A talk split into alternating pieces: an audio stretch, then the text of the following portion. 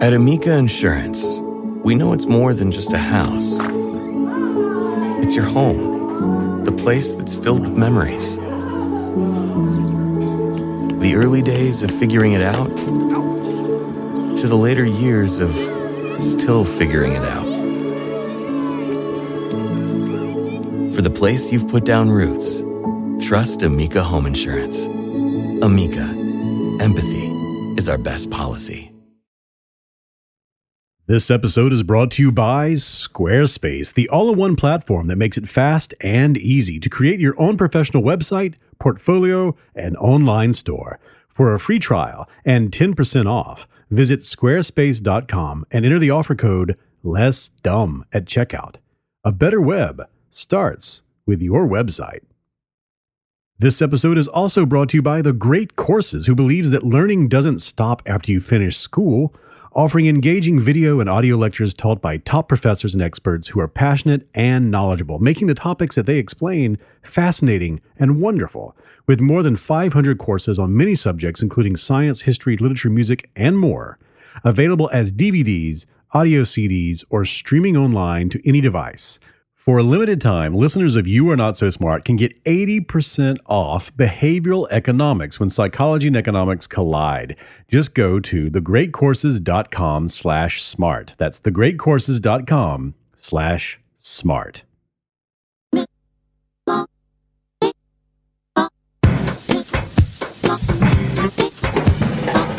Down into the middle of the party the cool the happy, they went fire.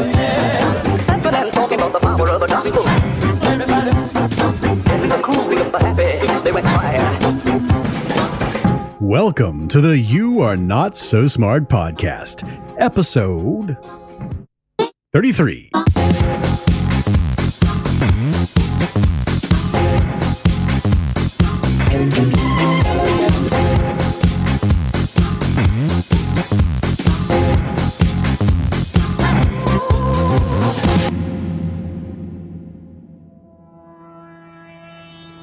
Through the ages, the mystery of the pyramid has inspired many theories. Among them, the idea that the pyramid is Earth Base 1, remnant of the colonization of Earth by extraterrestrials.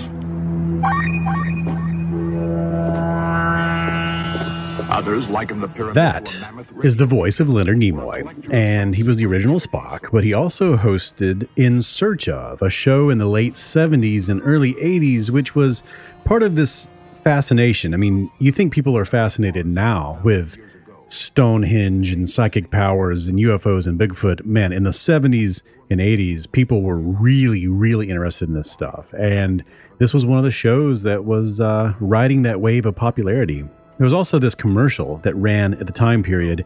Uh, and if you grew up at that during that period of time, you remember this commercial because it ran pretty much every 15 minutes for 10 full years. Mysteries of the unknown goes deeper into unexplained phenomena than ever before. It documents the facts and uncovers what people were never willing to talk about. Stonehenge. A visitor fashions a wire antenna in the shape of an ancient Egyptian symbol. He points it at the stones, and a surge of power rushes into his arm, knocking him unconscious. Was it all in his mind, or was it much more than that? To experience mysteries of the unknown, examine your first volume, Mystic Places. Ah, yes, the Time Life Mysteries of the Unknown Get a Book Every Other Month series. It really creeped everyone out during the time period. And this commercial ran all the way up into the 90s, and the later commercials would have a guy reading the book like in a coffee shop, and somebody would come up and say, Hey, what are you reading? And he would look at them and go, I'm reading about the Bermuda Triangle. Do you know what happened in the Bermuda Triangle in 1974? And they would say, uh, What? And he would say, Read the book. He had the commercial ran so long that people were saying things like read the book in like political speeches and stuff. So, all of this stuff, these shows that were very popular during the 70s and 80s and a little bit into the 90s, were all about these mysterious things in the world, these mysteries that could not be solved, these enigmas that baffled experts. And uh, they culminated really in the granddaddy, the, the master of them all, the one with the creepiest intro music of all the creepy intro musics ever. This one.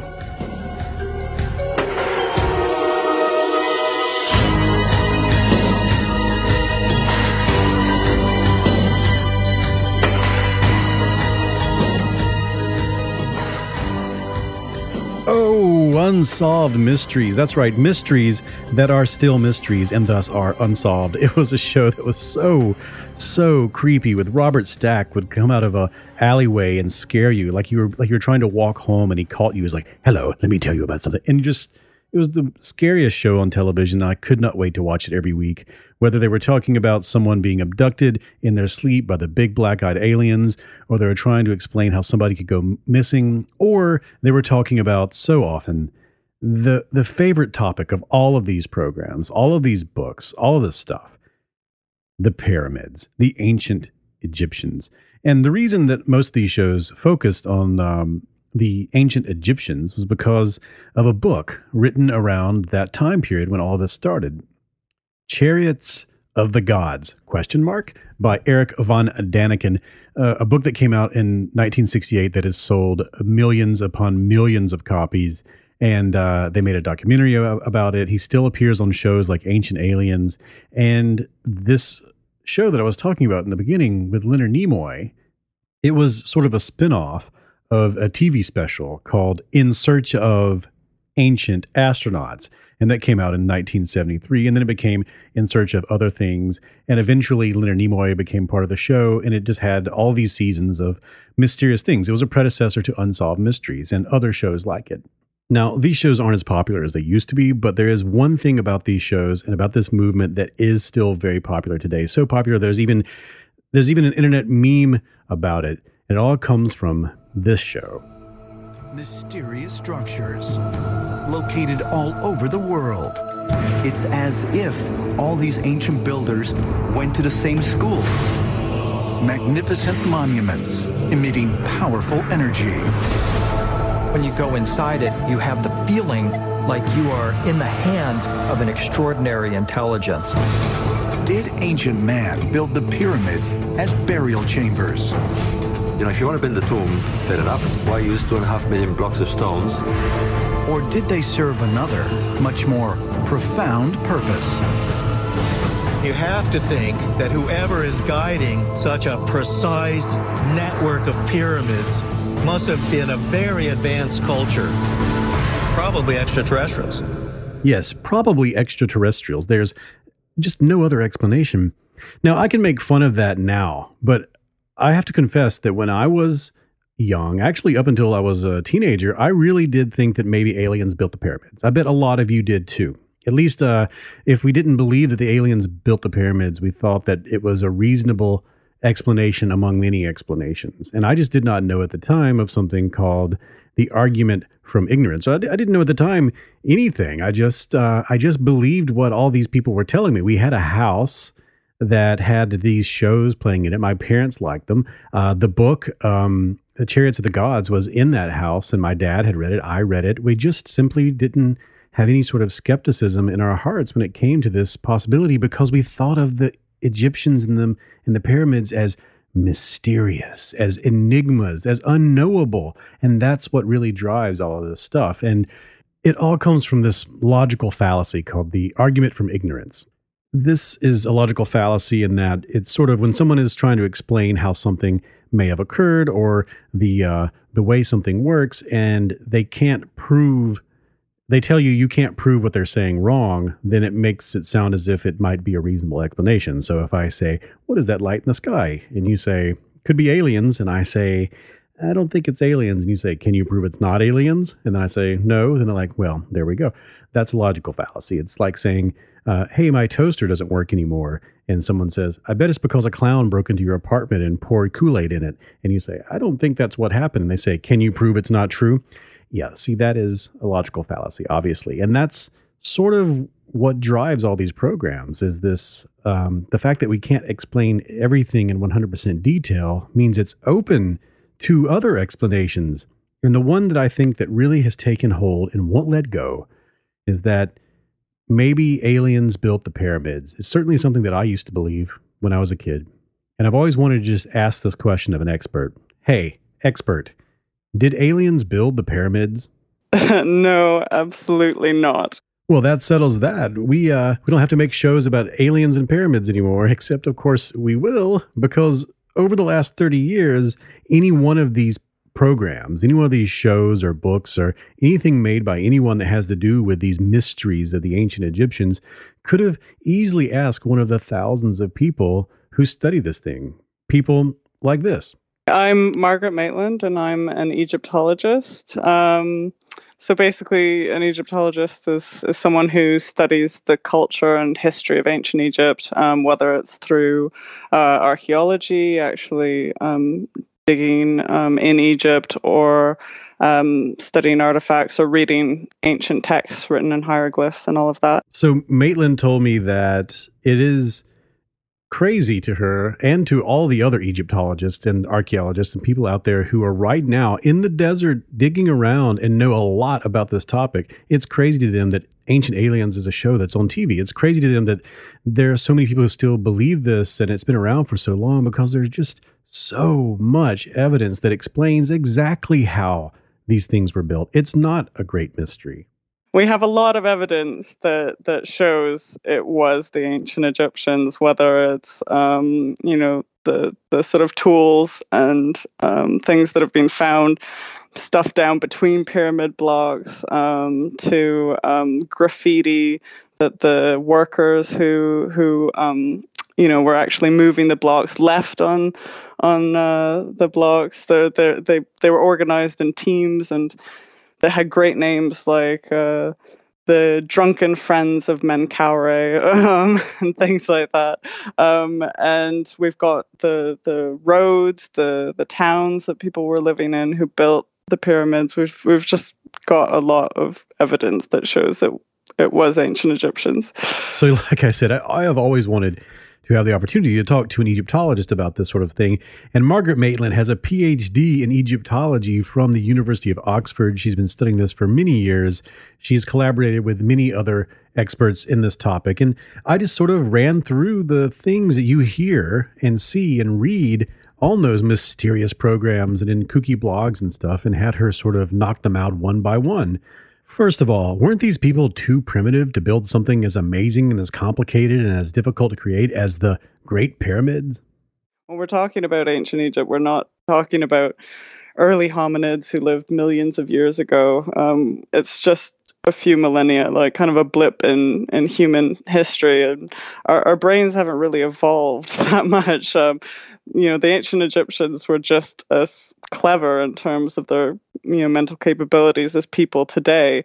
Um, you know, of course, they didn't have the same technology, um, but they had lots of skills that that you know we might not have maintained today, like you know the kind of stoneworking um, skills that um, a, a, large percentage of people would have had that that just you know aren't useful to us today. So, um, and you know they'd been developing um, those skills for some time, um, building other sort of large monuments before um, the pyramids, and you know as part of their their um, uh, religion as well. Priests were involved in, in stargazing and and astronomy, and and we, we know that they were developing mathematics and things like that. So, um, you know, they weren't they weren't so primitive as as we might think they were. Maitland also says that a lot of people think that these people, though they may maybe they weren't primitive like ancient hominids, but surely they couldn't have built the pyramids with the tools of the era. You know, they didn't have laser beams and cranes. But again, she says that's just just just a misconception. Um, yeah, no, the like we've done experiments even in modern times trying to use these ancient techniques, and they they they can work. Um, you know, it's not it's not um, easy, but when you've got um, sort of workforces of of 20 30,000 people who you can call up through through conscription. So it's it's not it's not slaves either. People assume make that assumption as well. Um, they were called up you know just like you know during war you might uh, use conscription to call up soldiers. You could call up workers in that way. Um, and um, you know the the copper tools can can cut um, limestone. It's one of the sort of softer stones, and even even sort of granite blocks, which are used in some places in some of the pyramids. That can be cut using um, other hard stone um, hammer hammer stones. Um, and you know we've got examples of the wooden sledges and and um, sort of sliders like wooden beams that they would have wet and and used to sort of slide these sledges along um, we've got actual examples of, of those, so we know that they that's how they could have been um, moving these these blocks, and um, even the sort of measurement tools and stuff like that. You know, we we we've got um, a sort of understanding of those. I asked Maitland about where the Egyptians got all those rocks, and she explained that the pyramids were built on bedrock and the quarries are even nearby. I asked her about how the workforce was fed and watered and sheltered and, and where all the waste went, and she explained they lived in a civilization. It was complex, and it lived along the Nile where the pyramids sit, not in the middle of a barren desert as they are so often depicted. She also told me that even though people say this all the time, we couldn't build a pyramid even with today's technology, that that's ridiculous. Of course we could. We could build a pyramid using today's technology if we wanted to spend the time, money, effort, and put that many people to work on the project. Yes, we could do it. We've built things that are much more complicated since then, and we can build things that the Egyptians could never even hope to build. So no, modern technology is very able to build a pyramid like the ones you see in Giza. She also explained the Egyptians aren't some lost culture who mysteriously disappeared. The history of how they went from pyramids to hieroglyphs to Arab states and modern cities is well understood, very similar to how we understand the progress from ancient Greeks to modern Greeks. In fact, that's a great comparison because we don't see the Parthenon and the culture of the Greeks as some sort of enigma that allows for weird ideas like the influence of aliens from other planets, even though they are also an ancient culture who also did amazing things.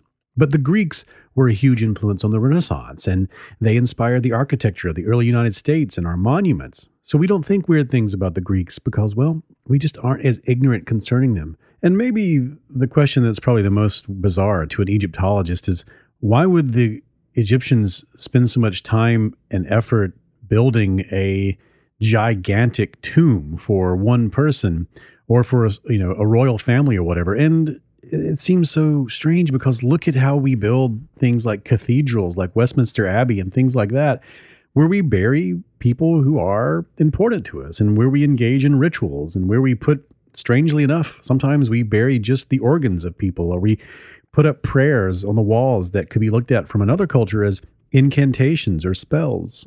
It just seems weird because we're unfamiliar with it. And if you're someone who lives in a Western culture, you probably don't have much familiarity with Egyptians. And the ancient Egyptians seem mysterious and spooky, and, and they're an enigma, but they're really not. Yeah, I always think it's it's kind of um, misleading that the media just buys into every time someone has a press release that says i've solved how the pyramids were built. They just they just go ahead and publish basically someone's press release um, even if they have no sort of experience in egyptology. Um, but yeah i think um, you know i think egypt has a lot of uh, appeal for people and um, it is partially because it's seen as something mysterious.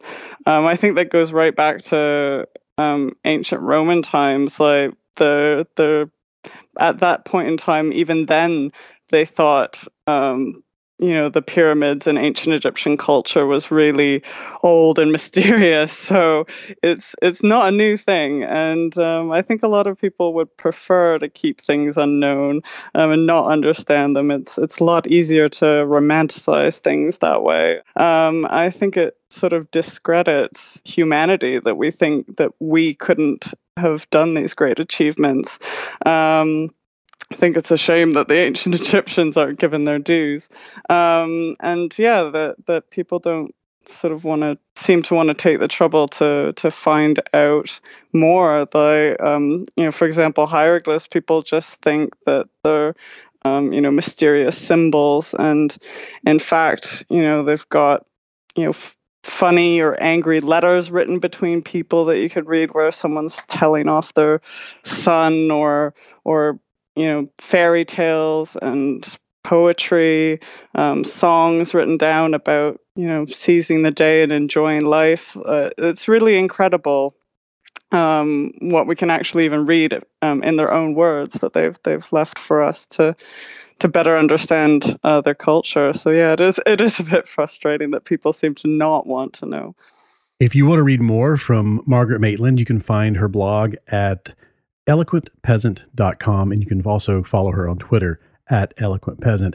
And here's the thing the Egyptians, they believed all these things that seem strange to us.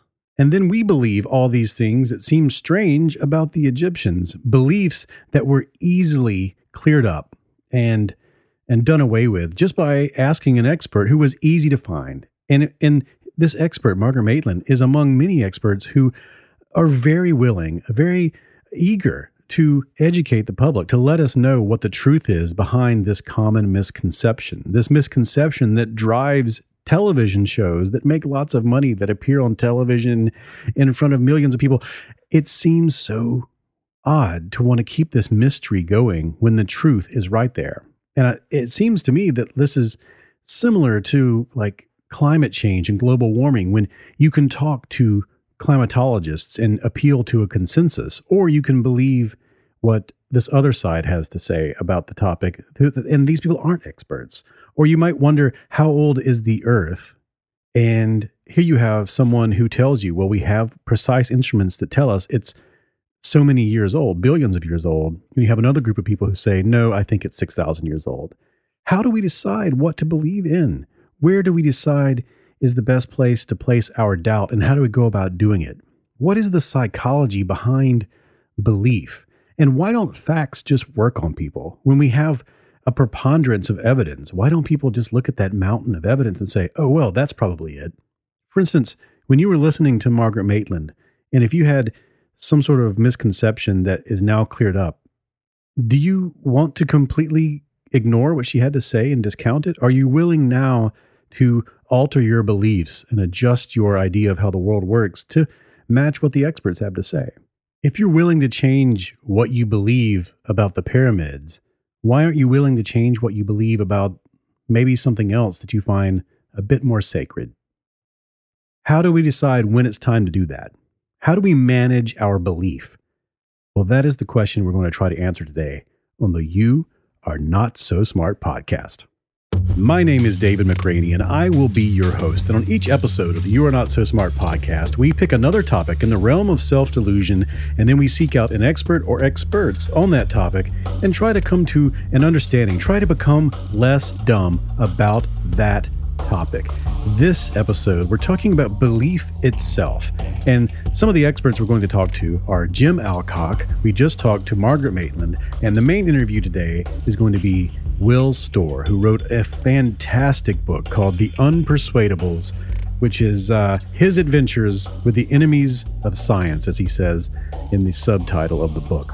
So, I, uh, I before this episode started up, before I, I was I was getting ready to to pick the people who I wanted to talk to, I uh, asked you, what are some things that you used to believe in? I used to believe in uh, maybe ancient aliens had something to do with the pyramids, but I also used to believe that um, the hoverboards were real because Robert Zemeckis said in an interview when I was a kid that the hoverboards in Back to the Future 2 were not props, but they were real. And I had no reason to think that he would lie to me. And for years, I thought that I was going to eventually have a hoverboard. And if you go online and look at hoverboards, it looks like he fooled a lot of kids, a lot of naive kids who no longer believe what we used to believe.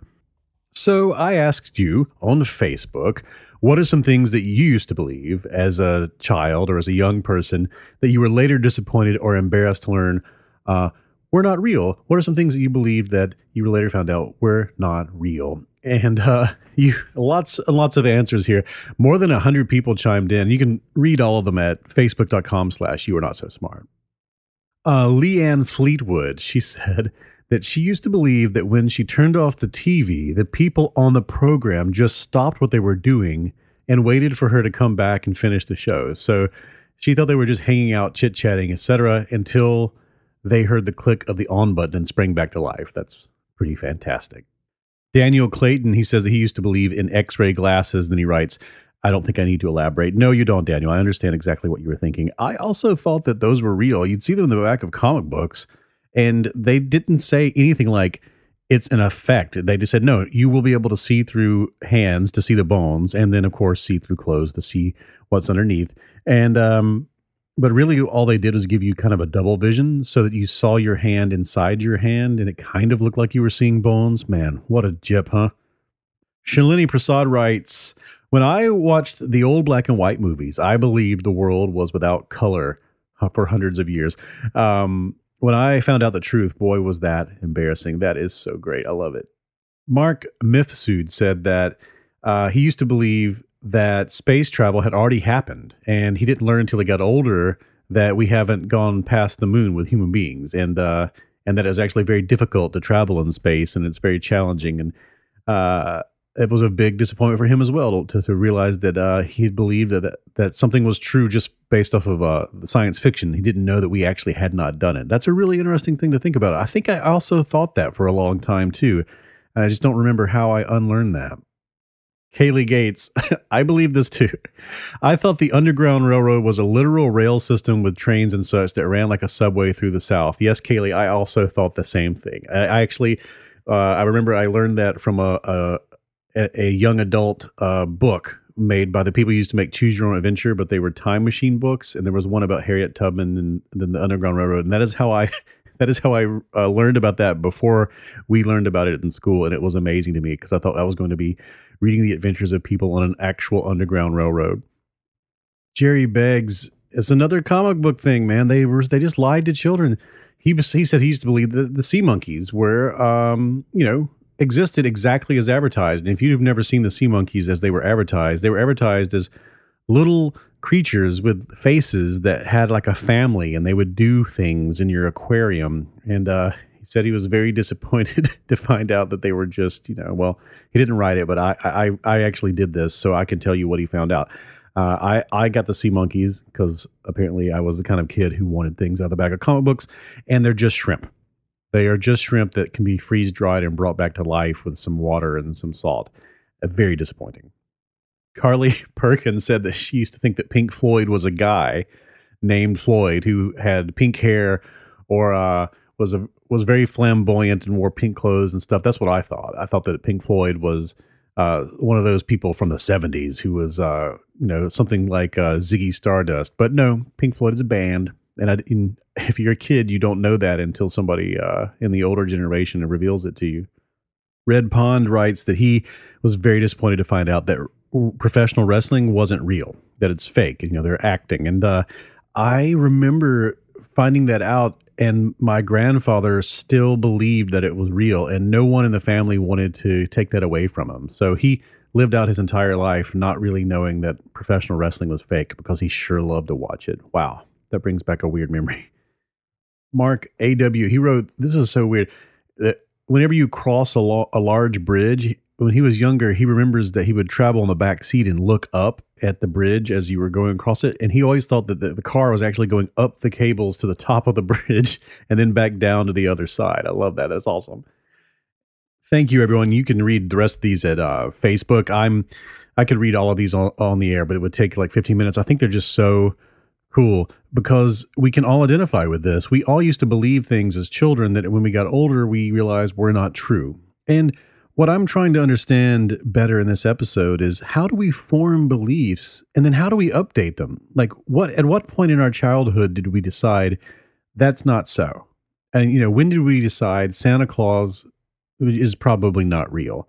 Um, I remember how I found out Santa Claus wasn't real. I took a piece of string and I put it in the door of our house. And here's why because m- my uh, house didn't have a chimney.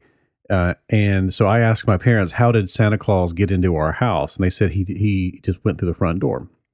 And so I, uh, on Christmas Eve, put a piece of string uh, across the bottom of the door that he would have to break with his feet as he walked in. And uh, when I woke up the mor- that morning, it wasn't broken, and I was like, "Okay, now that's probably not true." So I went to my dad and said, "Hey, the string didn't break." Uh, so what's up with that? And he said, well, if this guy's got flying reindeer, don't you think that he could, you know, walk through the string without breaking it or know that it's there? And I was like, well, okay, that's a pretty good explanation. But then I asked my mom and she said, well, it's because Santa Claus isn't real. And so my mom broke the news to me. So I remember having to update my belief then, but also being a bit freaked out by the fact that I had two con- conflicting stories from the two people who basically were giving me all of my beliefs up until that point. So, what I was hoping to get at with that question is this notion that we know that we used to believe in one way and now we believe in another. We can sort of identify how we stopped believing in one way and how we now believe in another way.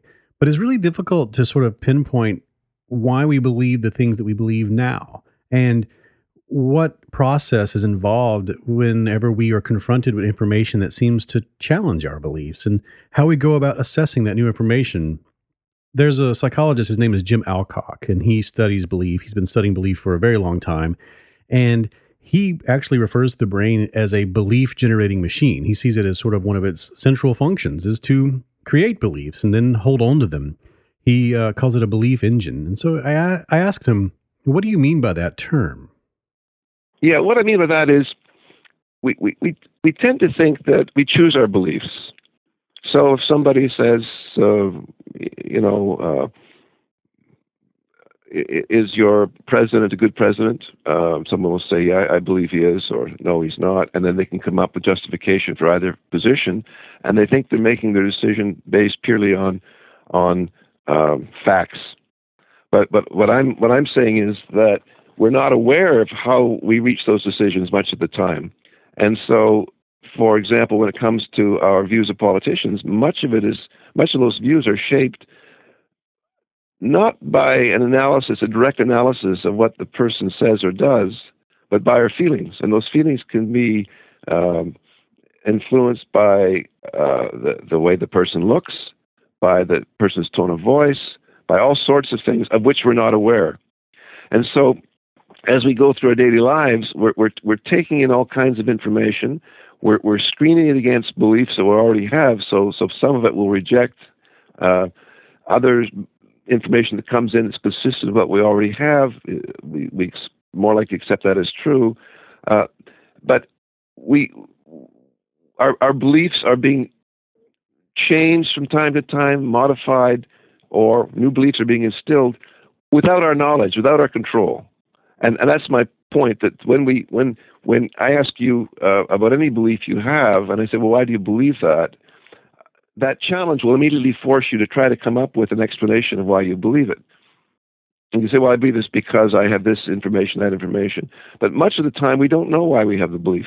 We we find rational justifications for the beliefs, and we're, but we're and and and we persuade ourselves, oh yeah, that's why I, I think that. Jim Alcock is getting at something here that is sort of the real reason why it's so hard for us to understand why facts don't work on people, why it's so difficult to get someone to shake a belief that we know just can't be true. And that is that beliefs begin as emotions. And emotion is integral to all of our thinking, believing, feeling, judging, and decision making. Even though we would like to think that we could be better human beings, perhaps, if we were more Spock like, if we were more logical, more rational. The research suggests that that is just not so.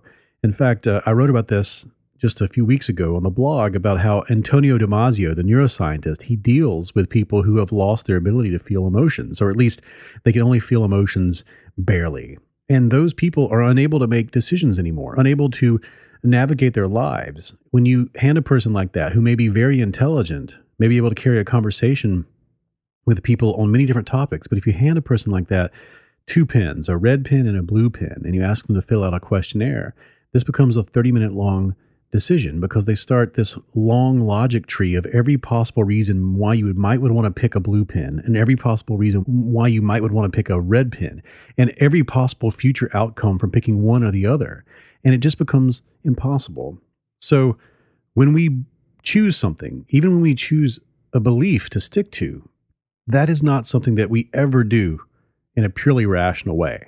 You know, our brains really work in, in, in two different modes. One of them is the, the cognitive, intellectual, uh, rational mode, the, and the other is is is, almost like a separate uh, response system in, in in the body, in the brain, and it, we call it uh, intuitive or or other labels people have used. But but the fact is, these things can sometimes uh, work in real opposition. And they could, so, so you take, for example, a person who um, uh, has a fear of, of dogs. or you know sees a little puppy and starts to shake and feels frightened, that person can say, "But you know, I know that dog can't hurt me. It's chained up and it's a little dog anyway." And and and yet I'm I'm feeling really scared. And it doesn't matter you know if you've got a kind of phobic reaction how intellectual you are, you can't, by virtue of your intellect alone, turn off that reaction. And and so, to a lesser extent, this occurs with all kinds of other beliefs that we have about things. Um, that that that people react emotionally or intuitive. You know, this intuitive system produces a response. Um, if it's one that we we we don't like, take take an example of racism. I think uh, there are lots of cases where where people do not want to be racist. Intellectually, they, they, they are not racist. And yet, emotionally, they react in a negative way, an uncomfortable way when around people from, from certain groups. Uh, the, the danger always is because that kind of inconsistency is uncomfortable.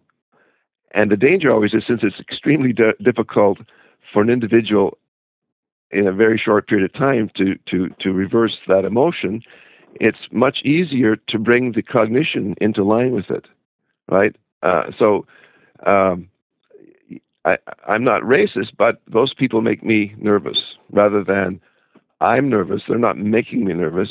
I'm nervous. That's my problem. And I want to do something to change my, my physiological reaction. And that's going to take some time. Uh, one of my favorite examples of this, this, uh, this, this opposition between intellect and, and, and intuition um, colleague who very smart guy, very rational, very skeptical about uh, uh, anything that he he can't uh, uh find uh, good evidence for, and yet um, st- strongly argues that that taking megadoses of vitamin C will will head off colds. And I've pointed out that although there used to be some some reason perhaps to believe that, that all the good research in recent years has shown that vitamin C doesn't ward off colds at all. And and he said, Well, I've read that stuff, but my own experience is that it works. And so one day I saw him with a cold and I said, What what happened to your vitamin C? He says, Well, I have a cold, but it would have been much worse had I not taken the megadose. And I said to him, So it's impossible for you to disconfirm your belief. You, you, whatever happens, you'll say the vitamin C worked. If you have a cold, it would have been worse without it. Uh, if you didn't take the vitamin C, you've got a cold. That's because you didn't take the vitamin C. And he admitted this, and he said, "You're right, but I just have such a strong conviction that this works." And that's what I get get back to on talk about the definition of, of belief. It's got the, the content and and the conviction. And when you have that conviction, we, we, like to think that conviction comes purely because of our rationality, but but often it's because of of experience and this sort of intuitive intuitive side of the the system. Many psychologists and neuroscientists have written about this recently. Daniel Kahneman, David Eagleman, Jonathan Haidt. The idea being that we have an emotion first, and then we have a cognition second, and oftentimes the cognition, the thought, the rationality, the reasoning, it's it's all it's doing is serving the emotion. All it's doing is rationalizing and justifying the way we feel. And we may not even know that we feel that way. We may not even be aware that all of this stuff is happening behind the curtain. We just produce a thought. And as psychologist George Miller once said, it is the result of thinking, not the process of thinking, that appears spontaneously in consciousness. Jim Alcock said that um, he really noticed this one time whenever he was telling a, a story to one of his children, and his child asked for a ghost story, and he didn't have a ghost story available, so he just made up one on the spot. And he said that during telling that ghost story, he actually started to feel creeped out and uh, uneasy and scared. He was scaring himself, even though he knew he was making it up on the fly. He explained that somewhere in his childhood, somewhere in forming the brain that he now has in his skull, the idea of ghosts has been, you know, established. And so he has an emotional response to the very notion of it, even when he is the person conjuring up the uh, the fictional images for someone else. You one of the things you wrote about that I love. Uh, you said that if you imagine this, you had this thought experiment where you said, um, imagine if uh, if I told you that I came home last night and there was a cow in my living room. All right. Yeah. You you would laugh, but you would probably not believe me. But if I told you I came home last night and I saw a um, a glowing aura over the uh, the chair that my grandfather used to sit in, and he just recently died, you wouldn't be. You probably would be a little a little bit um, less skeptical of that. Uh, so could you sort of like explore that idea for us? Well, sure. And I've used this example in many many talks I've given, and uh, and and it you know it doesn't matter how how sophisticated the audience is, it always works. Uh, you you mentioned the cow, and and and there's a you know people titter about it, ha ha ha, and then you mentioned the the aura, and people grow quiet. And I say, how how come no one laughed at that? And that has exactly to do with what I was saying earlier, that in childhood we we we're, we're given these notions about ghosts and the supernatural, and and the emotion that becomes associated with that it, it, it, it, that emotional reaction doesn't go away just because we later on decide that there are no ghosts. And so it's very similar to what I mentioned, you know, making up a ghost story and feeling a shiver down my spine. You start to talk about ghosts, and and even amongst people who don't believe in them, there's a, there's a different emotional reaction because down deep at at some level, for just about everybody, you're you're tapping into something that that that, that used to, in childhood, um, be associated with with a little bit of anxiety, a little bit of fear. Mm-hmm. And it's it's uh, of course what what makes people more vulnerable then to um, belief in the in, in the paranormal or in, in supernatural later on in life. So you know I, I've often said um, I don't believe in ghosts but put me in a in a in a castle in Transylvania by myself at night uh, with nothing but a flashlight. Um, I will be scared of ghosts probably. I mean, not not intellectually. I'll be Right. saying there are no ghosts, but I'll be nervous for no good reason because of all the associations I've had with in, growing up with castles in Transylvania, etc. And and so It's like That's watching like watching a scary movie or or, or or or an exciting movie, or you know, you know absolutely you know that Brad Pitt is the actor in this thing, and he's not a he's not really in danger, and you're not in danger either, but you still can't get past the emotional, intuitive responses that are coming out of your body. So That's right, exactly. That's a good example, and that's again because of this, you know, the the the the the, the separation in our brain. These two sort of parallel but but different systems: the intellectual and the and the emotional, and uh, we we we we can't directly control the emotional reaction, um, and so you know, I remember years ago uh, in a discussion with someone. Uh, I don't know how it came up, but I said, "Do you believe in God?" And he said, "Only when I'm scared."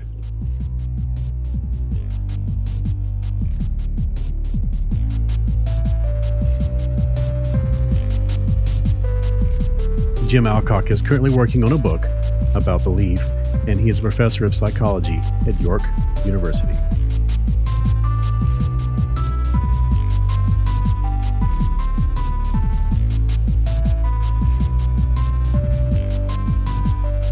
Our guest on this episode of the You're Not So Smart podcast is Will Storr, a journalist, a novelist, a, um, a very adventurous man who has uh, written a book called The Unpersuadables, where he goes around the world. If you're in the UK, it's called The Heretics, by the way.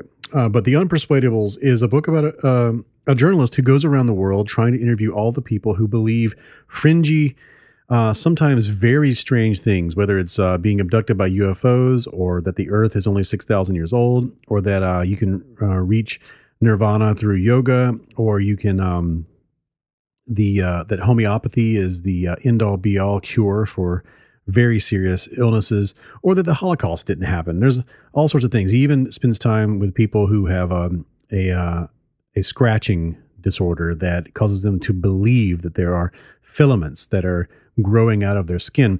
And uh, he spends a lot of time on both sides of every single one of these topics. He doesn't just um, you know you know point and stare and laugh. In fact he doesn't do that at all. He tries to really deeply empathize with each one of these um, these groups and the people that are in them.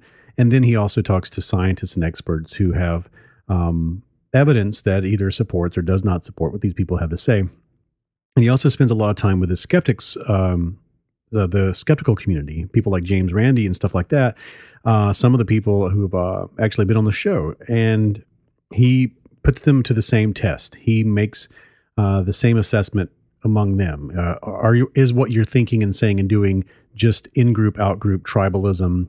Um, do you actually have an intimate understanding of the things that you believe, or do you just accept what authority figures are telling you? It, it, it runs the gamut. It goes all across the board, and it does a fantastic job. I think this is uh, easily. Uh, there's so many. I actually have a physical copy of the book. It's not a Kindle copy, and I've I have circled and underlined so many things and made so many marginalia notes. Uh, this is for me personally, especially because this book is so concerned with make with having beautiful prose um, and being and diving deep into the um, the mind of the author and trying to um, put his own feet to the fires that he's uh, stoking to put everyone else's feet to as well. I I just just think this is the best book written on this topic. I think this is the the culmination of a lot of different um, viewpoints but in a way that's literary and beautiful. And I love the book. And I've, a lot of people have asked me, could I get Will Storr on the show? People that have had the same reaction to reading the book. And I'm happy to say he is here. This is the interview. Um, and full disclosure, I had to edit the interview down a little bit because it was, we spoke for way longer than I usually speak to someone. And we got off on a, on a long tangent that involved Rupert Sheldrake. And if you want to know what he has to say about that, it's in the book and uh, read the book.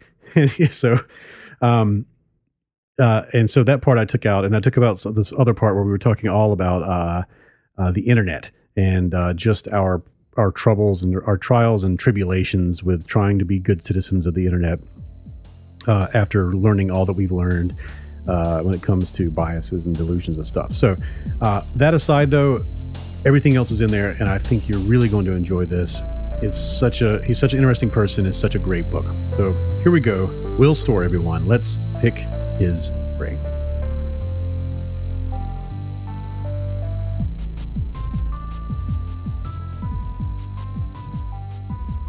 Will, you spend uh, in the book you spent intimate time with young Earth creationists, Holocaust deniers, homeopaths, um, people who send uh, people back through their past lives as other people and, and things like that. And I, I think many people look at those individuals and groups to which they belong as either being stupid or ignorant or crazy or under the influence of some kind of manipulation. And I don't think you agree with that. Uh, how do you see those sorts of people? Yeah, no, um, you, are absolutely right. I mean, I think that the, the, the, kind of the first insight came to me uh, actually sort of in the first chapter of the book, which deals with you know young Earth creationists, and I've been a journalist for you know getting on for 14, 15 years now, and I've always been interested in people with kind of crazy beliefs. And um, it kind of hit me on that trip when I was with this guy John Mackay, who's this Australian um, man who's very influential in the kind of creationist scene, both in Australia, in the UK, and in the US. And you know, um, he wasn't stupid. This wasn't a stupid man. Um, uh, I think one of the one one you know the, one of the moments I remember was was actually I first met him doing this big talk in this um, town hall in this little town in kind of the remote north of Australia, which is a bit like perhaps the kind of Bible Belt of America. Mm-hmm. And um, you know, he was selling all these you know religious items, but he was also selling like double DVD packs of debates that he with scientists. And I'm like, you know, if this guy is debating scientists and then selling those debates in yeah. DVD packs, he's obviously doing pretty well. And then that was kind of that, that's weird. You know, he's behaving like somebody who's winning. And then I interviewed him, and you know, and it's just like you know, he's not stupid. He's not crazy. He's living an orderly life. You know, he's not mad. He's not on.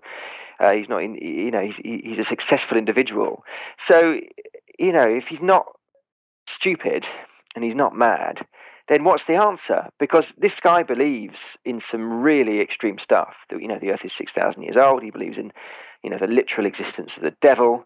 Uh, uh, you know, all of these, all of these really extreme things, and yet, you know, and all the facts that that he's constantly surrounded with, which kind of demonstrate these things aren't true, are completely he's impervious to them. They don't have any effect on him. And I, you know, I sat down, and I interviewed him with a big long list of you know, basic scientific facts and you know simple questions of logic like you know if God created the earth um, you know, uh, if we are his only creation, then why did he bother creating out of space? You know, this doesn't make any sense. And his answer was like, oh, it's uh, so we can tell the time.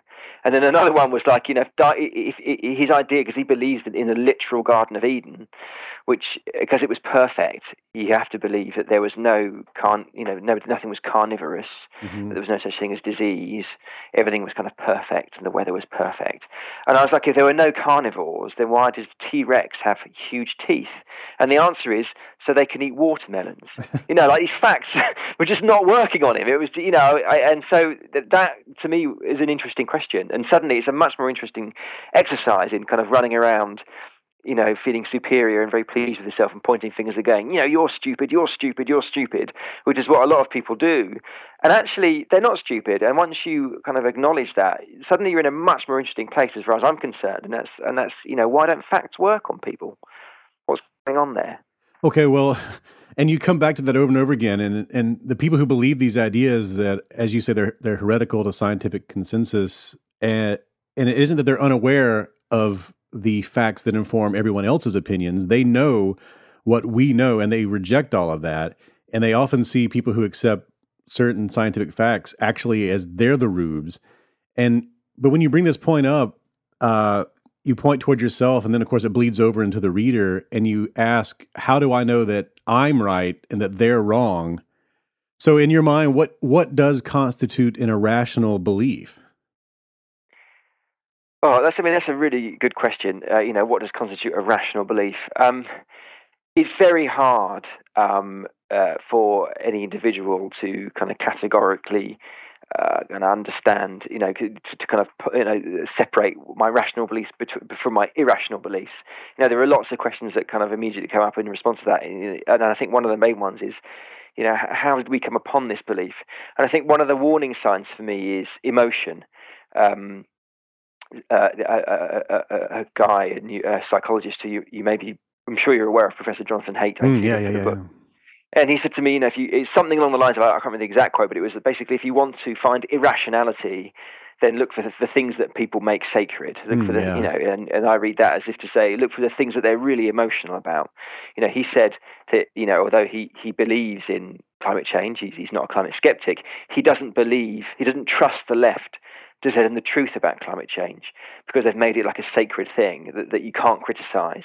And, uh, and on the right, he doesn't trust the right to tell them about you know the free market, the, you know the ability of the invisible hand of the free market to do only good, have, have only good effects, because that's sacred to their kind of sense of self. And, and how you can tell what's sacred to somebody is the things that they're emotional about.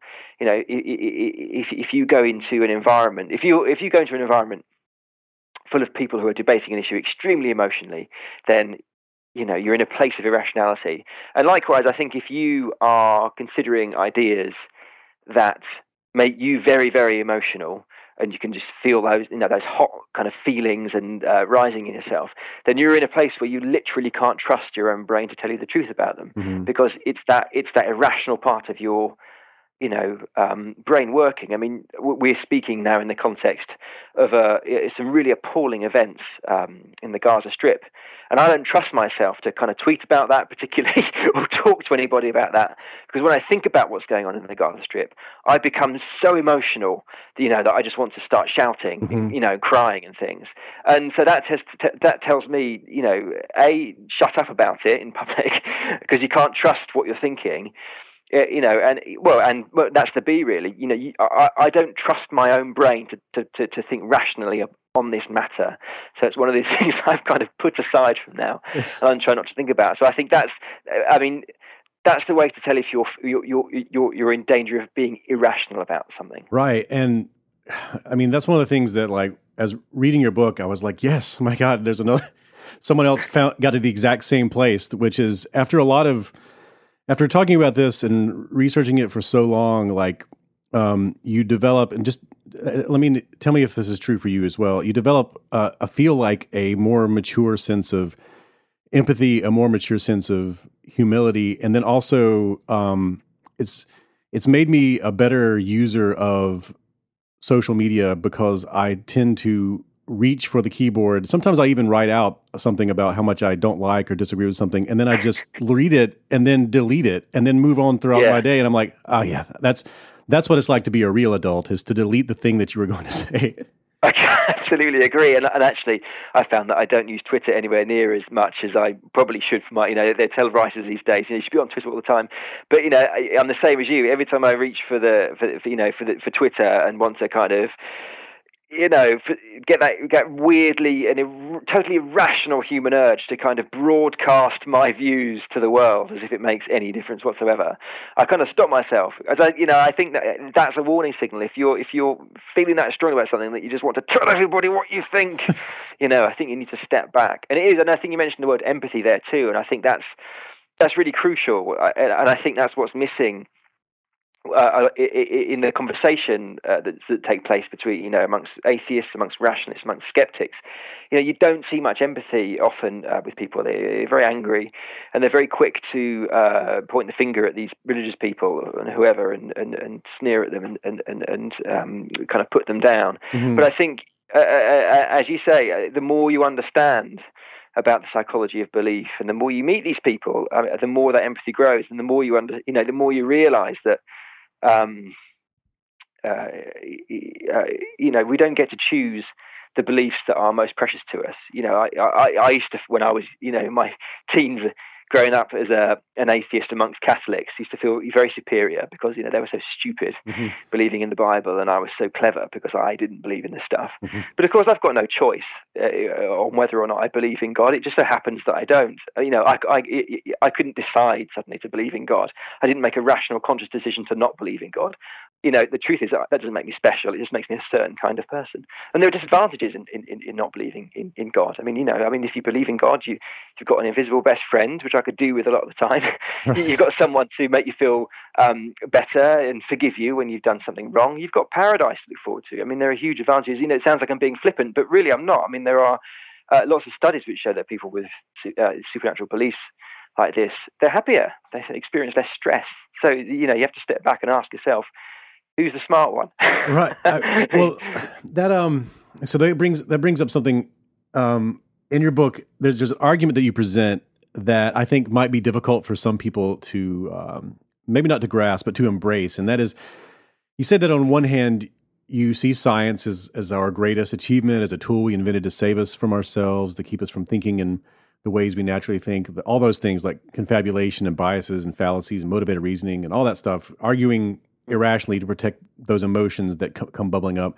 But then you follow up with this um, by saying that you you you believe that we should empathize with people who hold these fringe beliefs and that we should sort of celebrate their eccentricities and that um, madness that does no harm sort of provides a richness to life. And I really want to connect to that idea because it, it feels beautiful, but how how does one balance those two seemingly competing concepts?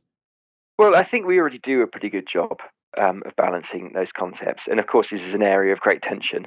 Um, so it's an imperfect uh, model we have, but we have we have laws. You know, we have laws against hate speech. We've got you know if if people are found to have denied their child um, conventional medicine and instead treated them with homeopathy, and that child comes to harm, that parent goes to prison. You know, like we have laws in place to protect ourselves and people with um, irrational beliefs. Of course, you know things like the anti-vaccination movement. You know, th- th- there are lots of areas where we could, uh, you could argue, we could do with new laws, and we could do with enforcing those laws uh, in a much more fierce manner. And I would embrace that idea. But the broader thing about people who have beliefs which don't negatively impact other people, uh, I, you know, I, I absolutely, you know, in, I, I really believe this idea that we do not want this terrible. I mean, okay, I'll tell you a story. I um, in 2007, I did some. I reported. I spent a week in the world's largest refugee camp, which is on the Somalia Dadaab, uh, Kenya border. It's called Dadaab, and it's where all the Somalis have fled uh, from the terrible war that's going on in their country, and it's been around for like 30 years. There are people in Dadaab who who were born there and have only ever known life in a desert refugee camp. It's a really extraordinary place, and the vast majority of people living there are very orthodox Muslims. And uh, the experience I had there was one I just wasn't expecting, and and and um, you know I was sort of talking to these people and hanging out with these people, and getting their stories. And the impression I was left with was just this kind of, and this is the real damage to me of, uh, you know, very strict religion and very strict thought kind of concepts, and that they seek to turn everybody into the same person. Mm. So everybody that I was there. Um, uh, all I wanted really to talk about was the Quran. All I wanted to talk about was religion. Somebody um, called my uh, fiance at the time. She said that she was a whore because she lived with me and we weren't married. Uh, and you know, as lefty liberal as you want to be, that stuff gets to you. And you know, and, and that to me, I really felt that strongly. The idea that you know this is this is one of the great evils of religion mm-hmm. when it is when it is for, enforced in a strict way is that you know it gives you gives you it gives you modes for living. These are this is how you should dress. These are the things you should say. These are the things you should believe. But you can also see that existence in some of the people who you know uh, vigorously fight for kind of a richard dawkins view of the world and we should also we should be these rationalists and we should only go where the evidence takes us and all these other things. There's this there's this um there's this uh, willingness there to have everybody conform to this very strict regime of belief and understanding and behavior. And I just think that's catastrophic uh, for uh, humanity. You know, I, I, I spend my life as a journalist and uh, uh, meeting really extraordinary people uh, with a huge range of beliefs. And I would hate there to be some magic wand, magic rationalist wand that you could wave that would turn everybody into a, you know, into a, a, a, a person, the kind of person that might go to a James Randi conference.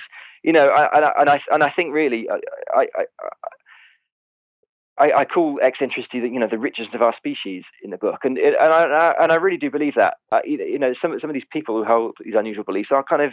I mean, you might not agree with what they they think and what they say, but that you know they that that belief is part of their, you know, often part of a fascinating, sometimes amusing, sometimes challenging, um, colourful personality, and I would not want to kind of bleed that from the world.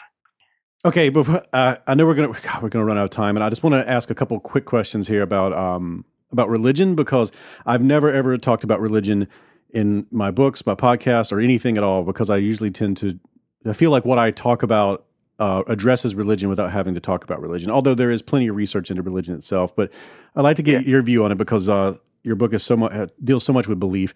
Um, do you, uh, from your experience, do you see religion as being a different kind of belief from other beliefs, like people who believe they've been abducted by aliens, or that um, that you know believe that they were John Lennon in a past life?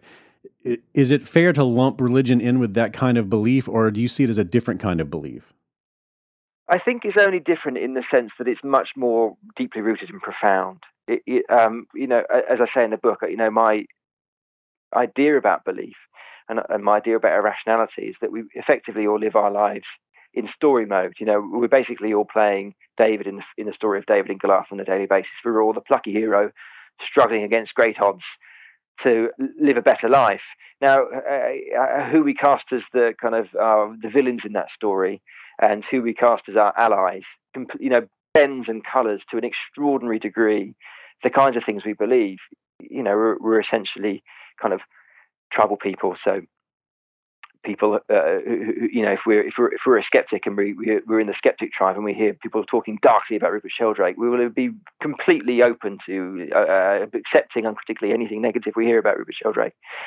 Um, so you know, so, so so it's all about identity and I think that religion is is, is I think it's only kind of special in inverted commas because it, it is at such the deep root. It, it affect it, it affects your kind of hero narrative in such a profound way. Uh, uh, you know, I just it, it's um yeah. I, I, guess I just I just I just feel that it's one of those. It's one of those. Uh, you know, or, or the, the, the, how to explain the way the brain understands the world, you know, is, is in just incredibly intricate and networks of cause and effect. Mm-hmm. Yeah, that, that, that, that's basically it. And um, that belief in religion, the belief that everything you see is created by God, that He's basically the the original cause of it, and He affects everything. It's so profound and it's so fundamental and it so connects it's at the root of who somebody thinks they are and how they experience the world that I just think it's you know it is it is uh, in a kind of facile way uh, an irrational belief in the same way that somebody thinks they've just seen a UFO, but it's it's just much more at, at the very roots of somebody's sense of self. Mm-hmm. If And- that makes any sense at Sure. all. Sure. Yeah, yeah. No, no, I, I see. Yeah, yeah. And um and I've noticed that people who aren't skeptical of things like Noah's Ark or parting the Red Sea, they at least in my country, they'll they often seem to be the same people who are skeptical of whether Barack Obama was born in, in the United States or if vaccines or they're also skeptical that vaccines don't cause autism. There seems to be a lot of overlap. I may not be being fair Yeah. here, but there seems to be a lot of overlap between believing in something that seems fantastical with very little evidence, while also at the same time not believing in something that seems reasonable and supported by evidence. And it's like this balancing act of selective skepticism. What do you make of that? Well, I think it goes back to the chapter on politics. You know, I, I, I, was really, I've always been curious because it seems like such a weird thing. What, why there are these, the why, why there are these clusters of belief on the left and on the right? You know, what, why, why might somebody uh, be critical of Israeli foreign policy and at the same time be up, you know, be supportive of higher taxes? You know, they, these things have nothing to do with each other, and yet you get these huge correlations between, you know, the same people believe the same things. And so I dug deep down into that, and, and what I found was um, that the the the the, the, the science, the, the neuroscience of it is that, well, the, the genetics of it is that um, they reckon there's around a thousand genes that influence whether we turn out left or right. And of course, obviously, genes are only part of that picture, but that, but that, but, but there's around a thousand. And what those genes influences are, is how scared we are, how fearful we are. So some, so, uh, and they think uh, that people on the right tend to be more more fearful in general. And if you follow that kind of logic through it, it makes sense. You know, so we, we're born with our brains in this kind of expectant state with a likelihood you know, with a kind of more fearful state. And so we're going to be likely to be born in a family that shares that kind of makeup, who will kind of uh, bring us up with those beliefs. We will pro- pro- probably, if we're on the right, we'll live in the country because that's a bit less scary in a small community. It's not like the big city where there's so much, so you know, there's so Mhm. many other people and it, there's so there's so much going on. We'll read the right newspapers. We'll go to the certain schools. We'll go to church, and everything then will reinforce this kind of rightward um, this rightward uh, drift. And so, th- so I think that's the way that you can see like a certain kind of brain will alight on a certain kind of ideas. If you if you dig down into fear, you know that's the, the people who are fearful. They, they they want to. They don't like change. They don't like novelty. They're scared of it. Right. They, so they like structure and order and hierarchy. They like institutions like the army. Uh, they like history and tradition because they don't like change. I mean, that's why they call them conservatives because they want to conserve everything. Mm-hmm. But the liberals, on the other hand, who do like change, want to kick down all the all the hierarchies. They they they, they live in the cities. They like change. They like novelty. They like going out into the world and exploring. Uh, so you know, I, I think that's the way that you can understand how kind of one personality trait, and that's fear, can then kind of fan out and affect all these other beliefs. And I think it's the same with you know people who like I hang out with those um, neo Nazis. One of them was into his organic food and his anti-vaccination. you know, I think I think if I, I think my I mean I, I've not read any kind of studies on this, but my my my instinct on it um, fr- from what I've learned is that perhaps if you have you know, if you are extremely fearful, you are paranoid, you are extremely mistrustful of authority, then you know, uh, uh, and, and, and of the kind of the views of the orthodoxy, then it makes sense that you're going to be distrustful of what the orthodoxy say about the Holocaust and whether it really happened or not. Mm-hmm. You're going to be mistrustful about what the government tells you about vaccinations. You know, it- that kind of distrust can can can can bleed into all sorts of different areas. Yeah, and, and it feels like uh, you know it makes total sense genetically. I mean, like there's a the person who's willing to. I mean, you know, you we all have recognized, e- even like you know, in a in a pet, there's there there there are animals that are um, standoffish and are hesitant and skittish, and there are those that just Yeah. that just approach uh, approach humans when they really probably shouldn't do that. And uh, Yeah. and so we know that, that genetically it makes sense that in human beings there's a there's a there's a strain there's a strain of us who are open maybe when we shouldn't be and there are some of there are Yeah. those of us who are skittish and in evolutionary speaking the skittish thing probably makes a lot more sense like uh Yeah. but civilization gives us the opportunity to be more open and i think that Yeah. like that's why you see that's why uh civilization progresses uh so often in the direction of people who are open to change, but for that very reason that civilization is only possible because that that allows for the expression of that genetic profile. At least that's my speculation. So.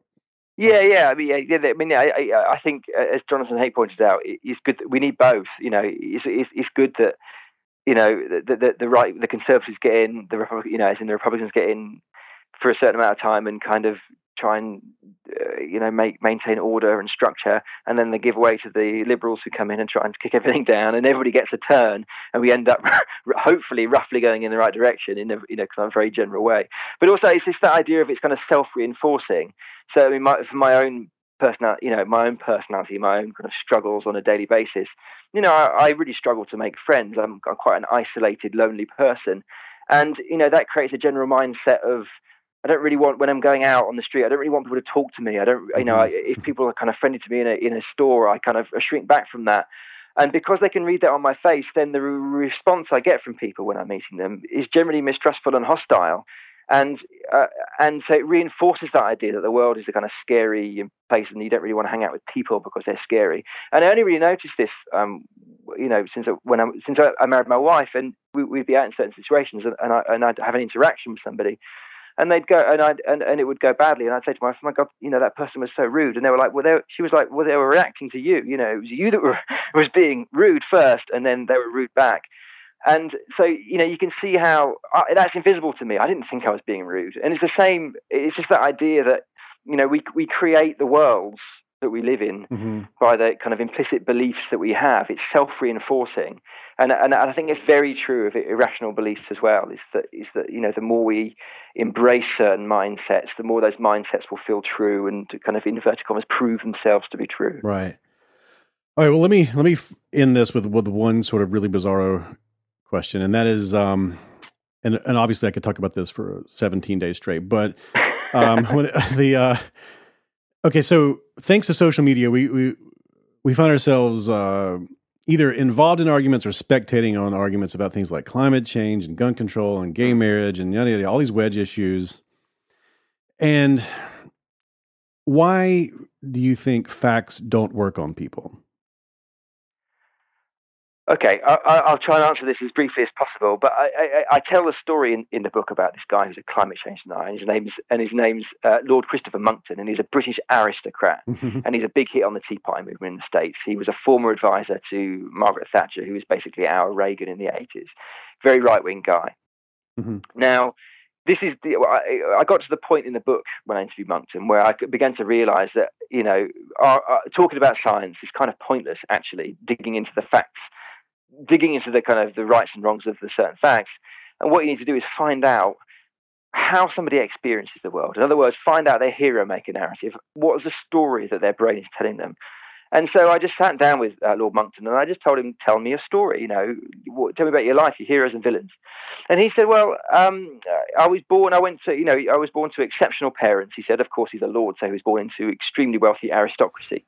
He went to school, Harrow School, very posh school, um, a, a, time when the British Empire was still a thing. And uh, he said that he, he's very proudly told me that his school song was "From Harrow School to Rise and Rule." I mean, they were literally brought up to believe that they were going to be the masters of the universe. And then the Second World War happened, and what happened was that um, in fighting the Second World War, uh, Britain lost you know, went to, it cost us a fortune. It, it, broke the country. I mean, this is actually true. I And we had to go to America, to the US, kind of cap in hand afterwards, and ask for kind of this massive loan of money just um, just to survive because defending Europe basically, you know, it, it destroyed us for, for decades. And uh, but so this is where Lord Monckton's story kicks in. And so one of the one of the, one of the things that main things we were wanting to pay for was the welfare state.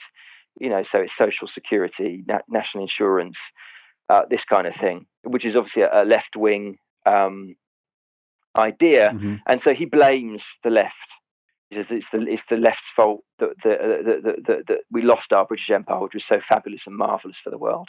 And then we went into the Cold War, and the communists came along. And of course, the communists are also on the left. They're, they're very jealous of the people, the capitalists, and because they're so jealous, they want to destroy capitalism. That's simply the reason. It's not because they want social justice. It's not because they don't want inequality. It's because they're jealous and they want to destroy capitalism. And there are two ways they did this. The first was by um, organising in secret all the all the miners' strikes that we had in the UK, uh, which because uh, they wanted to destroy our energy infrastructure. Um, and the other way was by uh, concocting this alliance of scientists and atheists that would spread misinformation um, uh, about the environment and about the world in such a way that it would cost industry and business, you know, crazy amounts of money, and it would basically fall to pieces. And so they came up with all these lies about, uh, for, you know, about um, the effects of fertilizers, pesticides, all these lies about um, the hole in the ozone layer, climate change. And he said, even though the Berlin Wall has now fallen and communism is now over, the UN and, the, uh, and all the other uh, international institutions who are trying to fight climate change, he said they're still fighting from the KGB playbook. And the reason they're doing that is because, there's a, because they want to take over the world. He literally believes the United Nations has a secret plan to take over the world. And Lord Monckton is one of these, he's a plucky David fighting Goliath, going around the world fighting all this skepticism he's getting, fighting all the people making fun of him, and you know, flying the flag for truth and justice, and that is that climate change is a completely harmless uh, phenomena. That's why he believes in climate change. Now, I could have sat down with him for two hours and talked about the hockey stick graph and this paper and that paper, and eh, you know, and, and run with this complete illusion that the reason Lord Monckton believes that climate man-made climate change isn't a problem is to do with anything like facts or rationality. Why he believes in climate change why he believes what he does about climate change is because it's completely essential to his sense of self and who he is. Mm-hmm. You know, it's only when you take a step back and look at somebody's entire story of their life, the, the, uh, the way they understand the world and their place within it and their fights and struggles, it's only then that you can actually see why they believe what they believe and why facts don't work. Because you know, in the face of that that story in his head, that incredible, colourful, emotional James Bond story that he, that he lives in the middle of, you know, some paper coming out isn't going to change that. Some guy on MSNBC saying 97% of scientists think climate change is a real thing, that's not going to change that. Nothing's going to change that. No fact is going to change that because if it was to change, his entire sense of self would fall to pieces. Mm-hmm. And, you know, he's an extreme example. And there, you know, the book's full of extreme examples simply because they're easier to talk about and explain. You know, the bigger the item, the bigger the shadow. But you know, we're all Lord Monckton to a certain extent. Mm-hmm. You know, we all have these passionate beliefs that we believe passionately because they nourish and enrich our sense of who we are, our sense of ourselves as good people fighting a noble fight in the world. And you know, that's that's what we have to be suspicious of. I know, and you and you do a great job at showing in the book that when you talk about the science of it and the neuroscience and the the psychology of our personal narratives, and you call it, you know, the hero maker. Our brain is a hero maker. Um, yeah. You you describe um, when people get in these arguments where we're trying to make the other person see things not our way. We want to we we, we try to make people change their minds to not think the way they think anymore and you call you say that it has an an essential violence to it that it's uh, it's like higher than evangelism and uh, uh, it really made me think back of it. Like that's why I've abandoned doing I, I try to not mention you know I try not to uh, attack anyone on social media more I only I try I have like a, a this Bushido code thing of saying yeah. of I'm only going to talk about things that I love and tell people about things that I like instead of this other thing around. Because I don't not necessarily because I don't have things that I, I disagree with or want to or want to attack things that are that I don't like is that I know that I'm going to get in that mode where facts won't work on me and I will and they won't work exactly. on the on the on the other person either. Yeah and neither one of us is willing just to say, "Well, I believe this. I have an opinion, but you know, maybe it's wrong." But I don't know. But, yeah, that's it. I mean, and, and it's just that simple thought experiment which kind of occurred to me at the very beginning of it all, and that's that. You know, I, I, I know logically that I'm not right about everything. You know, I can't be. I can't. You know, because if I if I if I'm right about everything, it means that I'm unique in the world. Like I'm the best person in the world. If I'm literally right about everything, so okay, I can accept that I'm wrong about probably quite a lot of things. but then when I interrogate in detail, what am I wrong about? I just discount them all. Well, I'm not wrong about this. I'm not wrong about that. I'm definitely not wrong about that. You know, it's impossible for us to see our own biases and prejudices. You know, we're all biased and prejudices, but we're all basically incapable of of understanding what they are. So, uh, and as soon as you understand that, it, it, kind of requires this humility which you're describing, uh, and a kind of reluctance. It's almost, uh, in, in a way, I almost want to say cowardly. You know, you don't, I don't, you know, I, and it's probably had a negative effect on me as a journalist because when I'm writing pieces now, I'm very reluctant to have that kind of strident viewpoint, which is going to get page views and you know Mm. people tweeting about my piece, because I just think, well, what if I'm wrong about this? I could be wrong about this, and you almost find yourself kind of uh, you know, uh, paralyzed by this by, by by this notion of God. You know, I, no matter how strongly I, I feel about this, I don't want to have it published in this, in, you know, national newspaper because, you know, what if I'm wrong? So, uh, you know, it's, it's it's a kind of very weird place to be. But I oh, completely admire your your, your your position. Oh no, it's I don't I fail a lot, but I I that's like I had to actually say to myself, this is something that I do now. This is like a code of life. Only talk about things you like. Do not do not get it because the worst thing in the world is go to is on a Facebook page is is on your Facebook page seeing all these people uh, a nonstop stream of I hate this, I hate this, I hate this, and it's a lot of it is Yeah. just tribal, trying to get people in your show it, proving that you're in their in group and stuff. And I'm like, Yeah. I don't want to. I just I. le- uh, I just, No. I just can't Yeah. because I'm bad at it. I'm I'm the kind of person that will think about it for four or five days. I'll be in the shower and I'll be like, okay, Yeah. no, no, no, okay. Well, this is how actually I can get him. This is how I will get him. This is exactly how I, you know. And it's just yeah, uh, that's it. That's it. It becomes completely obsessive. And if you're, I mean, as you are, I'm sure. I mean, we're, you know, we're, we're self-employed writers.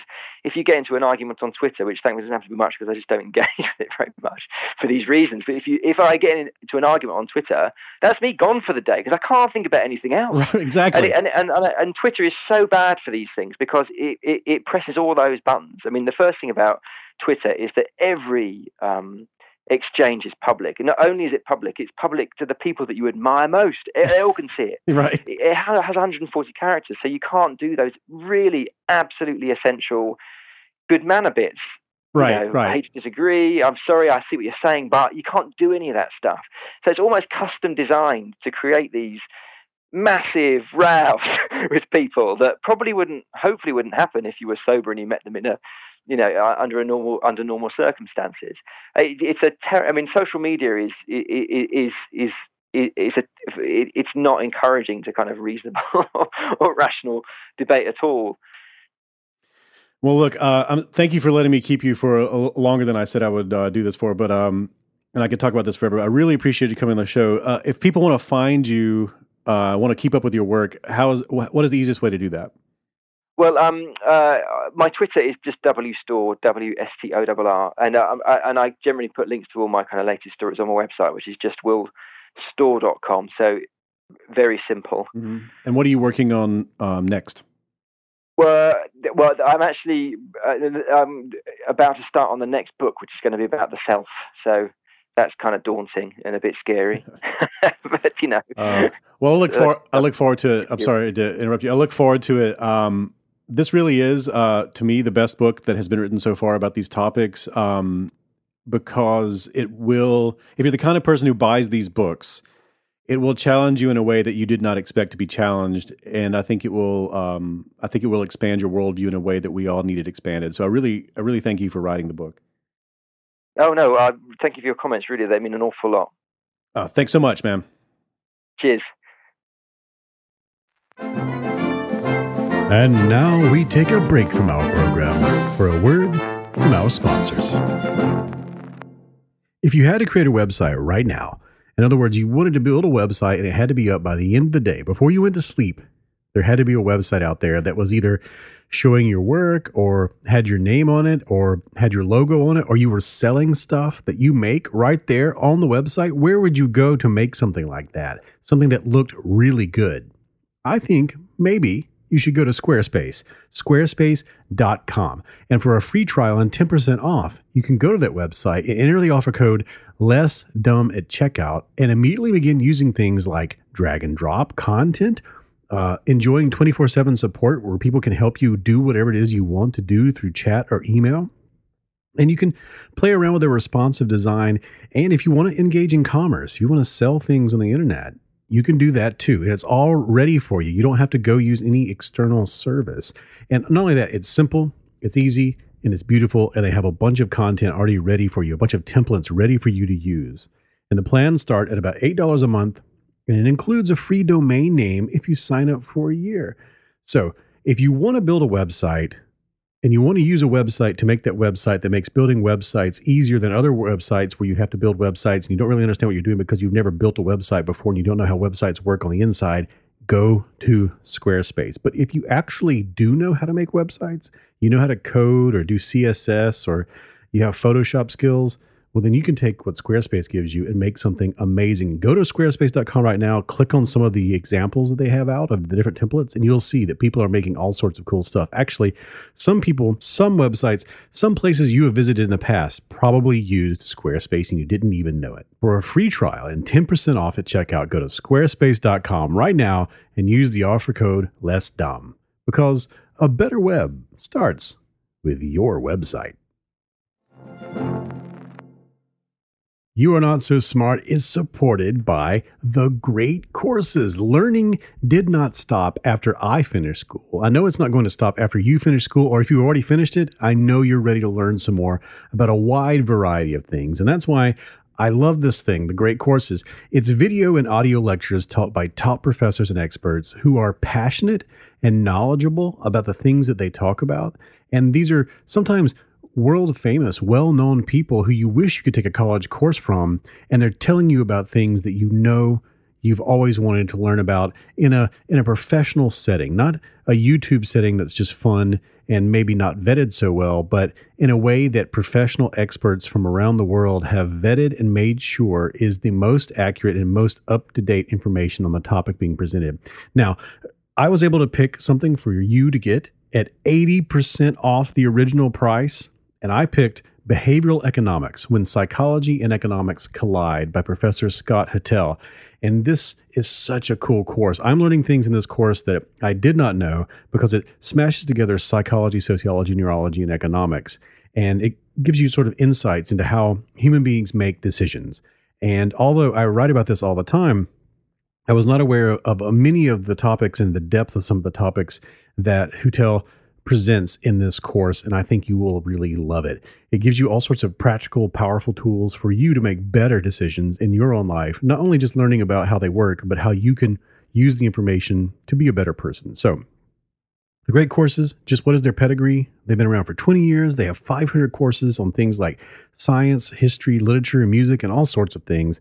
And you can choose how you want to listen to it a CD, a DVD, a streaming um, audio, something you use on an app or you use on your phone, that is up to you. How do you want to get the information? And also, uh, my copy of the DVDs, it came with uh, booklets, like tiny textbooks that go along with the courses. So right now, go to thegreatcourses.com slash smart. Just going to that URL, you can use that URL to get 80% off the original price of behavioral economics when psychology and economics collide. This is a really great offer. Go there now. Thegreatcourses.com slash smart. And now we return to our program.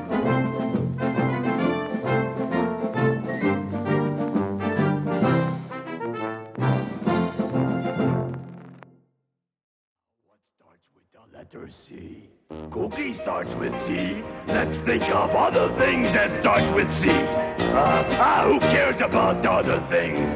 C is for cookie. On each episode of the You Are Not So Smart podcast, I read a piece of self delusion news or a scientific study while I eat a cookie baked from a recipe sent in by a listener or reader. You can send your recipes to David at youarenotsosmart.com. And if I pick and bake and eat your recipe, you get a signed copy of the You Are Not So Smart book. I also post the recipe and the winner and the photos and everything else at youarenotsosmart.com, as well as the You Are Not So Smart Pinterest page. And oh boy, this week's recipe comes from Heather Clarkson, and she wrote that she's a new listener. She just finished listening to the Extinction Burst episode but she's not sure if there are rules involved because this is not her recipe. She says that she herself came up with she found it on the internet and it is just amazing. And of course that's fine. Yes if you find cookie recipes i don't expect everyone to be a master baker. I'm sure many of the recipes so far came from somewhere. Uh, this one came from um, a website called bakeaholic mama. Um, and at bakeaholicmama.com uh, they created these cookies called strawberry cheesecake sandwich cookies. Oh boy. Oh my God. Just looking at these uh, ingredients will blow your mind butter, sugar, vanilla, flour, strawberries, fresh, chopped, white chocolate chip cookies. And then there's a frosting that goes in the middle that is made of cream cheese, butter, white chocolate, vanilla, and confectioner sugar. Oh man, this is this is uh this is dangerous territory right here. You're you're really tempting the, the gods with this one is what you're doing. You're tempting fate itself to allow a human being to have this much pleasure at once. And uh, I'm willing I'm willing to shake my fists at the sky and try this. Oh man. So cooking these was a very long involved process. My wife, Amanda, she makes the cookies and um, there are many steps in these because you have to uh, chop up all sorts of different things, and then you have to make several things separately. And then at the end of this long process, you combine it all together. And it's sort of a, a cookie with another cookie on the bottom and then frosting in the middle. And the cookies themselves uh, are strawberry cheesecake ish, and the frosting is strawberry cheesecake ish. And we're going to see how much of this ish is going to tantalize me right now. Okay, I have the cookie. Here we go. Hmm. Hmm. Hmm.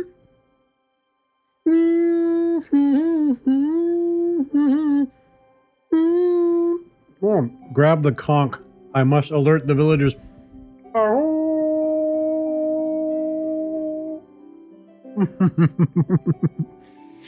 wow. Hmm. It's it's not it's as good as cheesecake, but different. Mm. Man, oh man, oh man, oh man, oh man, oh man, oh. Mm. So it has a kind of a sandy color, and there are bits and giblets of great things all throughout it. And it reminds me of like uh, when the metal detector first came out, like the thing that that the stick with the disc at the end of it and the wire that coils around the stick. Um, a lot of people bought those thinking that they were going to go to the beach and they were going to get rich. They were going to find doubloons and uh, hidden treasures, um, and uh, maybe find some uh, some gold, a gold watch, or um, somehow they would find some um, some some buried loot. But um, no, you just found nails and uh, an old key that fits something you don't know. Um, maybe you find uh, a, a, collection of rusted fish hooks uh, surrounding an old boot. But the, this, this is like from an alternate universe where, yeah, you buy the metal detector and you're going to find nothing but riches, nothing but glittering, uh, shining um, uh, uh, constellations of uh, wondrous uh, treasures, and that's what's in this cookie. Treasure. Mm, hold on. Oh man. Yeah. This is this is a dessert. This is what this is. This is not um, it's not something you you casually hand over to someone and say, "Oh, are you enjoying that coffee? Here, have a cookie." No, no, no, no. This is serious. This is the kind of thing you go to when you're trying to forget something. This is what you go to when you're trying to cope. Oh.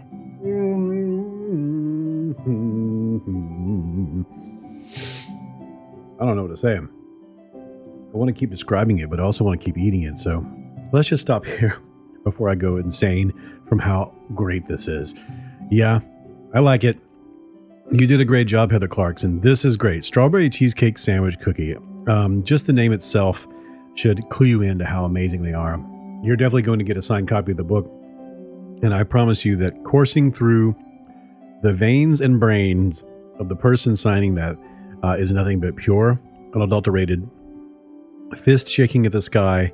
I found the treasure with my um, uh, treasure detector, my tongue and mouth, and it is wonderful. Thank you so much, Heather Clarkson. Um, I love it. Let's talk about some self delusion. I received this article from Michael Dariano on uh, Twitter. He's at Mike Dariano. Um, and he asked if I, he said, he said he thought that I may have already spoken about this. Um, and I think I have, but I have. There wasn't. This article is new, and this article is awesome. it's such a um, you you you will um, you're all familiar with the idea of these uh, these phishing scams, the PH phishing scams, the people who send you emails and say you've won five hundred and twenty-seven thousand um, dollars. All you have to do is enter in your personal information, and we'll give it right to you. Or um, please, sir, I am trying to escape from the persecutors, and they have um, given me only 15 minutes to establish a new bank account in America. I will give you $1 million out of my 70 million if you can just help me. And you ask yourself, who falls for this stuff? Well, scientists have researched this, and this is in the New Statesman, um, newstatesman.com. And this came out uh, 20, the 23rd of September 2014, and it's written by Emma Woollacott. And the title of the article is The Psychology of Phishing Why Do We Fall for Terrible Email Scams?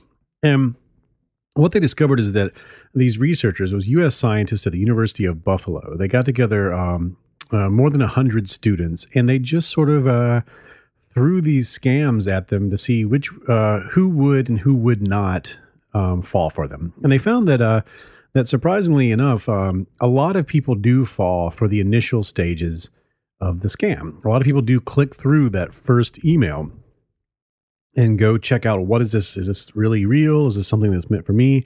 Uh, especially people between the ages of 18 and 25. They seem to be pretty susceptible to it, even if they think they're smart and wouldn't fall prey to it.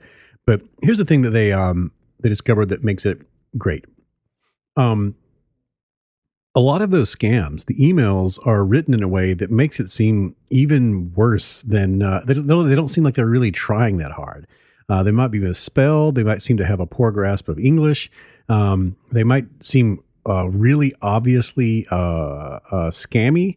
And the reason they do that is because it would be um, detrimental to the scammer's cause if they were able to get someone um, with that first email. And then 10 emails down the road after two weeks of, of conning them toward the end that person said wait a second. This isn't real.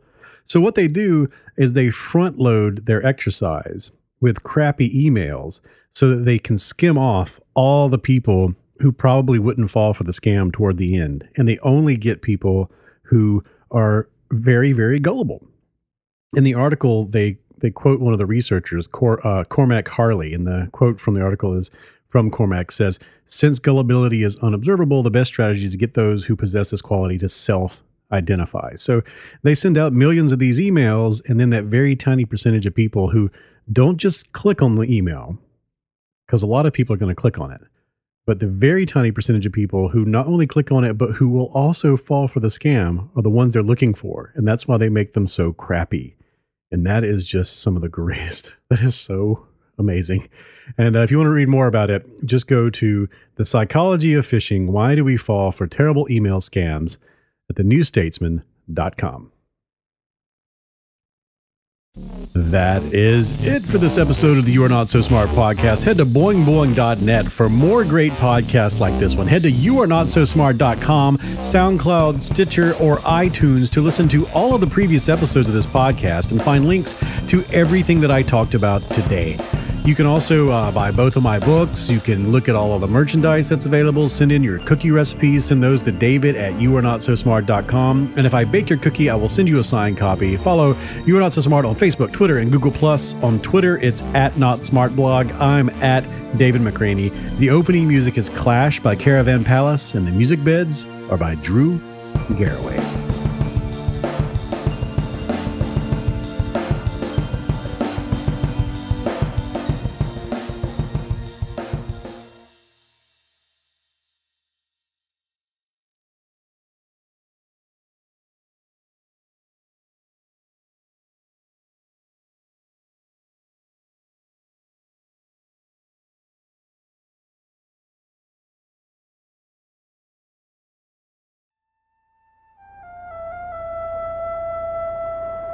It seems impossible that an empty desert could hide one of the world's greatest secrets.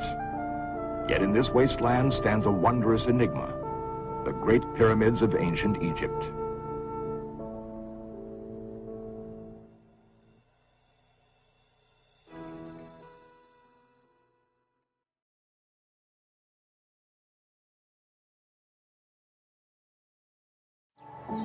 Every day, our world gets a little more connected, but a little further apart. But then there are moments that remind us to be more human. Thank you for calling Amica Insurance. Hey, uh, I was just in an accident. Don't worry, we'll get you taken care of. At Amica, we understand that looking out for each other isn't new or groundbreaking. It's human. Amica, empathy is our best policy.